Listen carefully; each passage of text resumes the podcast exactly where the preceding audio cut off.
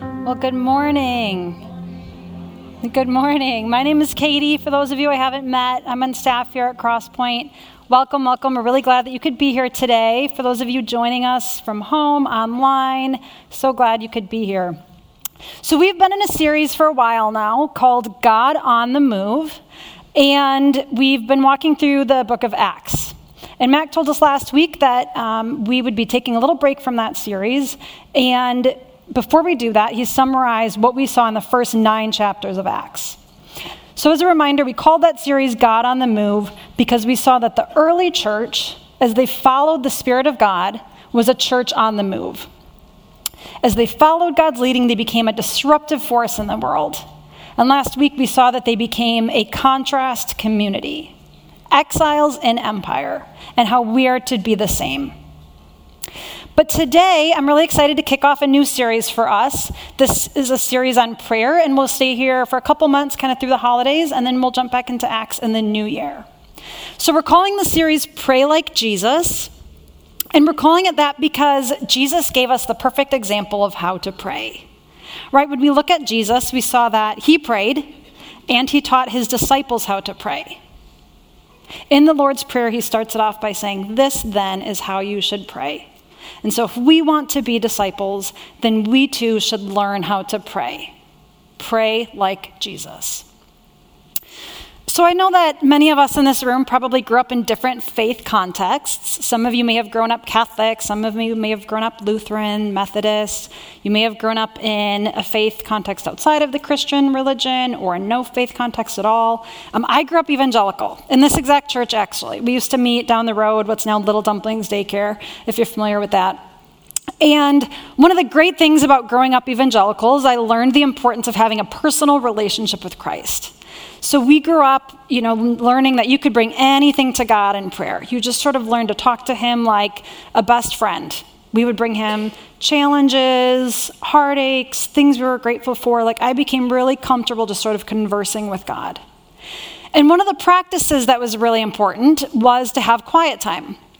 So, if any of you maybe aren't familiar, the idea of quiet time is um, waking up, usually, at least for me, it was in the morning. So, waking up and spending maybe 20, 30 minutes, however long I could, doing some prayer reading, reading my Bible, um, maybe journaling. I was a big journaler, so I like to journal. And this became a really important practice for me. So, quiet time was something I would try to do every day. And it became so important that it almost became kind of a marker for me of whether or not I was like on a good track with God that day. So, if I got my, my quiet time in, I felt like me and God were good and I was on a good track and everything would kind of go well for me that day. And if I didn't get my quiet time in, I felt kind of deficient. Like I just felt it. I felt off. And I felt kind of guilty about it. Um, but it was a really important practice. So I, I kept that practice of doing a quiet time, you know, much of my childhood. But fast forward like 20, 30 years, and I'm in my 30s and I'm married and I have three little kids and I work full time, and it's not so easy to get my quiet times in anymore. Imagine that. Um, but good thing is, I'm a morning person. So we had our community time question this morning Are you a morning person or a night person? I'm a morning person, so I love the mornings. But my kids are morning people too. So I have to get up like really early um, if I want to get some time for myself in. So a couple months ago, I wake up early, like five o'clock or so, and I'm like, couple minutes into making my coffee. I'm really excited. Maybe I'll get a workout in if I'm lucky, time with God, time to work out. And within a couple minutes, I hear the monitor go off. And it's my one year old Hudson. And for those of you who have little kids, like I don't know if when they were babies they woke up like cooing and giggling in their cribs and like happy. That's not Hudson. Like he wakes up cranky. And he's also in this daddy stage right now where I go in to get him and he's like, no, no, mama. And I'm like, thanks. I'm the one who's getting up with you and you don't even want to see me. So this morning, um, I'm like, oh, I just feel that feeling of dread like come over me. I'm like, no, you're not just stealing my time for me, like you're taking time with God. Like this is not okay. Um, but I go up in his room, and this particular morning, he wasn't mad at me, he wasn't cranky, and I picked him up out of his crib. And as I picked him up, he kind of like snuggled and like nuzzled into my neck right here. And as he did this, I felt like a sense of calm come over me. And it was as if God in that moment was saying, Katie, I'm here too. You don't have to get frustrated thinking that the only way I can connect with you is in your perfectly timed, distraction free, quiet time at your kitchen table. Like, I'm here. And I'm longing to connect with you in this moment and be present to you as, as you are present to your son. And that's the idea I want to unpack for us today. As we dive into prayer, I want to look at I want us to look at how prayer is about connecting with a God who wants to connect with us.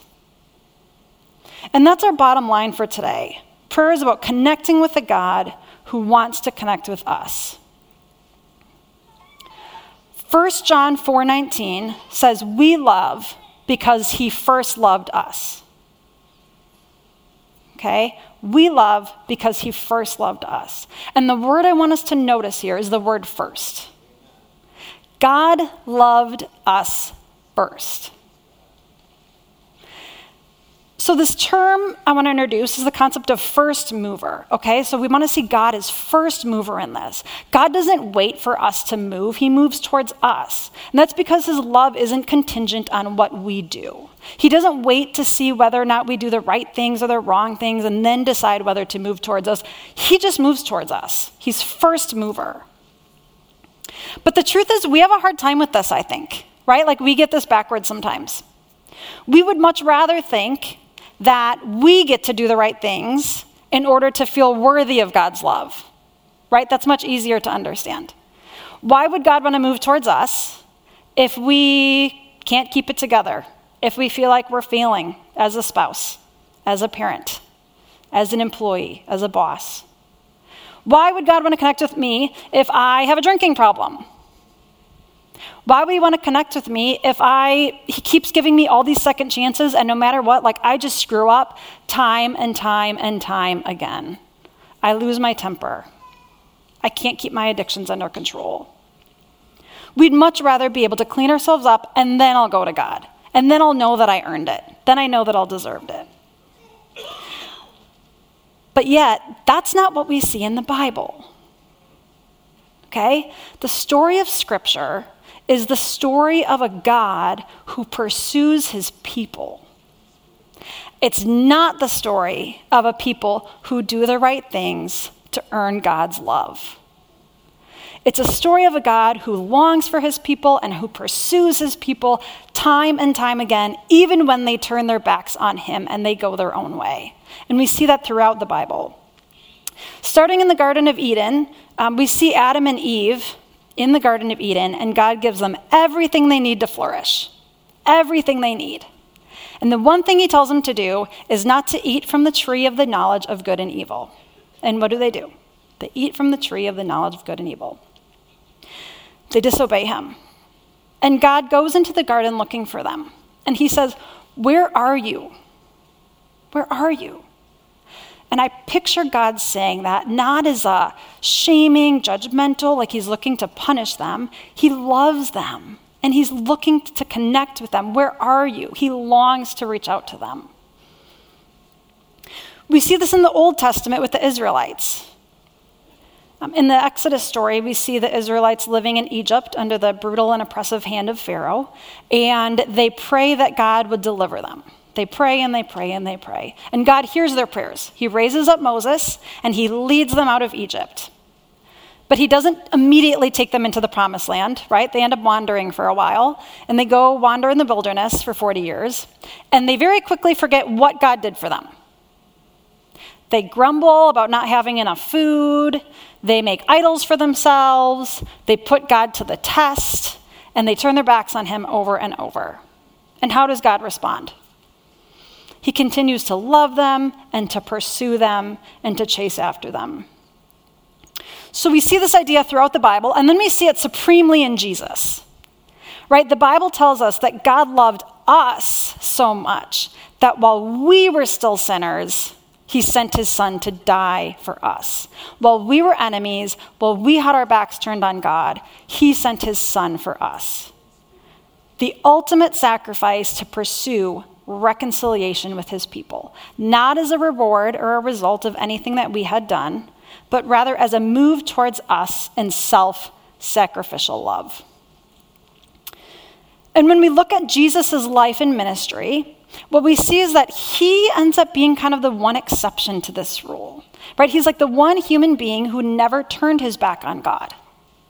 Rather, Jesus understood that God was turned towards him in love. And then Jesus embodies a mutual desire to connect. He models like this love filled response of returned connection towards God. So Jesus models for us a faithful response to God's desire to connect with, God, with us. In Jesus, we see someone who could meet God anywhere. He knew that his time wasn't limited to like the distraction free time, like me at my kitchen table. He knew God was everywhere, always present, and always wanting to connect with him. And because he experienced the fullness of the Father's love, he wanted nothing more than to connect with him at any time, in any place. And this is how it is with us. God wants to connect with us all of the time. All of our life is spiritual formation. Our comings and goings, our dentist appointments and doctor's appointments and work meetings, the mundane tasks like loading the dishwasher and putting gas in our car and like Wednesday at a 4 p.m. It's all opportunities to be with God. Psalm 139, verse 7 through 10 says, Where can I go from your spirit? Where can I flee from your presence? If I go up to the heavens, you are there. If I make my bed in the depths, you are there. If I rise on the wings of the dawn, if I settle on the far side of the sea, even there your hand will guide me, your right hand will hold me fast. We see from this verse that God is everywhere. He's never far from us, He's always present, and He's always near. And when we start to experience that, you guys, like when we truly start to experience that and internalize that, it is jaw dropping, it's life altering, it's paradigm shifting, like it shifts our paradigms and the way we understand things. And then we become transformed by that love. And we get to go out and take it out to the world. So we see Jesus experience God's love and his desire to connect with him. And in the context of that connection, we see Jesus surrender all of his life into God's loving care. And there are a few ways that he does this. First, he surrenders his important decisions to God. So, um, arguably, one of the most important decisions that Jesus made in his life and ministry was selecting his apostles. So the apostles were the 12 people who did life with Jesus. They walked with him and they learned really intimately how to do life in this new way that he spoke of. And the night before he chooses his apostles, he spends the entire night in prayer with God. So I don't know what you all do but the night before you have like a big decision or an exam or a work presentation, but I need like a good night's sleep a really good meal, maybe a glass of tea, cup of tea. But Jesus doesn't do this. He resists the need to rely on his strength and his resources, and he spends the entire night communing with God in prayer. He surrenders his important decisions to God. And it makes me wonder, for those of us here today, if we have anything on our plate that we need to bring to God. Like, do you have anything like this, big or small? And if you do, are you hesitant? Does it make you a little nervous to think about what it would mean to like give up control, like truly surrender it to God? If you have anything bubble up, I just encourage you to sit with that. Let God reveal to you what He might be inviting you uh, to bring before Him. In Matthew 26, we see Jesus in the Garden of Gethsemane on the night before he died. So we just talked about this, taking communion. Um, and in this moment, the night before he died, he spent the entire night in prayer with his Father. Can you even imagine the stress that Jesus was under in that moment? He knows he's going to the cross the next day. And yet he spends the entire night, the Bible tells us, face to the ground in prayer. He didn't go around trying to like relieve his anxiety through doing other things. He didn't try to like save more souls or heal more people, like run around doing more things for God before his time ran out. He spent his time with God. Did he feel stress? Absolutely. He did. Some commentaries tell us that he literally sweat drops of blood. He was so stressed. But he went to God in that moment. So Jesus surrenders his times of need into God's loving care. And in our moments of need, we too are invited to embody this posture. When we feel like the task ahead of us is just far more than what we can handle, when our reserves are drained and we just don't have the energy, when we feel overtaken by grief or sorrow or distress, may we see that Jesus was there first. Like he felt all those things. And maybe point to this picture of him, like face to the ground in the garden, literally face to the ground, surrendering it all to God, even in death, surrendering it all to him, knowing that God wanted to meet him there. Especially there, like especially in that moment, God wanted nothing more than to connect with him. This is what a faithful response to God's invitation looks like. In Matthew 14, we see Jesus feeding the 5,000. So, for those of you who aren't familiar with this story, there's like 5,000 people, and they're hungry. And the disciples come to Jesus and they say, Hey, Jesus, these people are really hungry. Like, we should let them go eat. And Jesus says, You feed them. And they say, Well, all we have is five loaves and two fish. And Jesus miraculously takes the five loaves and two fish and he multiplies it so that it's enough to feed everybody who's there. So, once everyone's fed, Jesus leaves. He goes off on a hillside to pray and to be with God. In the climax of the story, when he could have, he just performed a huge miracle, right? Like he could have stayed and soaked up all the praise and all the glory and all the accolades. He just sort of like gracefully exits stage left and he goes to God. And I think what this shows us is that Jesus didn't get his identity from those things. Yes, he performed miracles, he did amazing healings and um, all sorts of different things, but he didn't get his value or his sense of worth there. He got his identity from his Father.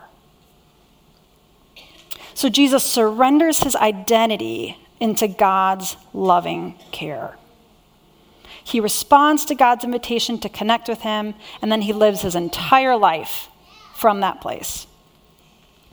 In his book, Surrender to Love, David G. Benner argues that there are two primary components to our walk with God love and surrender. He says Christian obedience should always be based on surrender to a person, not simply acceptance of an obligation. It is surrender to love, not submission to a duty. So Benner paints for us this picture that God loves us that he invites us to receive that love and then to surrender all of who we are in response. We get this idea that being a Christ follower isn't about like pushing and pulling and striving. It's not acceptance of an obligation or submission to a duty. Rather, we acknowledge that God loves us, that He's turned towards us, and then we live out in surrender to that truth. Not striving, surrender. And we see that in Jesus. So I want to take a moment just to invite us to think about what that will look like for us. To stop thinking about prayer as something that happens on our terms, on our time, where we sort of like set the agenda and bring God like a list of things that we want Him to kind of pull through for on us. And I also want to caution us against just thinking about this as like a new prayer technique, right? I used to pray this way, but I'm going to pray this way and hope it's more efficient and God hears me. It's not that. Rather, we look up and we fix our eyes on God. And this is really important, you guys, because how we see God will determine how we approach prayer. How we see God will determine how we approach prayer. So we fix our eyes on God as loving Father and as first mover who is out ahead of us in all things. And then when we do that, it opens us up to see how God is at work in the world. He's already out ahead of us. And once we kind of get this, we start to see the ways that He's out at work, inviting every single human being that He made and conferred with His dignity, inviting to enter into communion with Him. Right? He's inviting all of us to enter into that communion. And it opens us up to see the ways that He's already at work in our lives, inviting us to walk with Him and to turn towards Him. As we saw in 1 John, God loved us first. And when we truly comprehend this, we're free to stop striving and just kind of step into that invitation. We see that God has turned towards us, and we get to turn back towards Him and then live our entire lives from that place. We get to take every little nook and cranny of our lives, our big decisions, our times of need, our stressful situations, our sense of identity, our ordinary, mundane, unexciting tasks. We get to surrender all of it to God as opposed to sort of doing things on our own terms and then having like a few little things that we want to bring to God. Hey, God, I'm okay over here. Like, I got all this. But if you could just come through and like this, this, and this for me. Not that. We want to surrender all of it to God in love, as Jesus did. So, our communion with God isn't just dependent on us. It's not dependent on us. It's dependent on a God who's always inviting us to connect and who's always turned towards us in love. Let's step into that love together. So, we have some action steps. If you hear this message and you have a, a strong sense of how the Holy Spirit might be inviting you to lead, um, lean into it, I encourage you to do that. But if you don't, we have some steps that can help you think about how to kind of integrate this and reflect on it in your life. First, I would invite you just to reflect on how you view prayer. Do you see it as a spiritual task that's born of your own efforts? Or do you see it as a response to the invitation of a loving Father who wants to connect with you? And then spend some time this week just responding to God's invitation to connect. All right, before I pray for us, I just want to do a quick reminder that we have our DNA class. And so if you registered, um, we have that class out in the lobby here. If you didn't register, but you'd really like to come, go ahead and come. We might have some extra sandwiches, and if not, Max said he would give you his. Um, so, yeah, really encourage you guys to come. It's a great opportunity to get to know about the church and meet some of the staff and things like that. So, let me pray for us.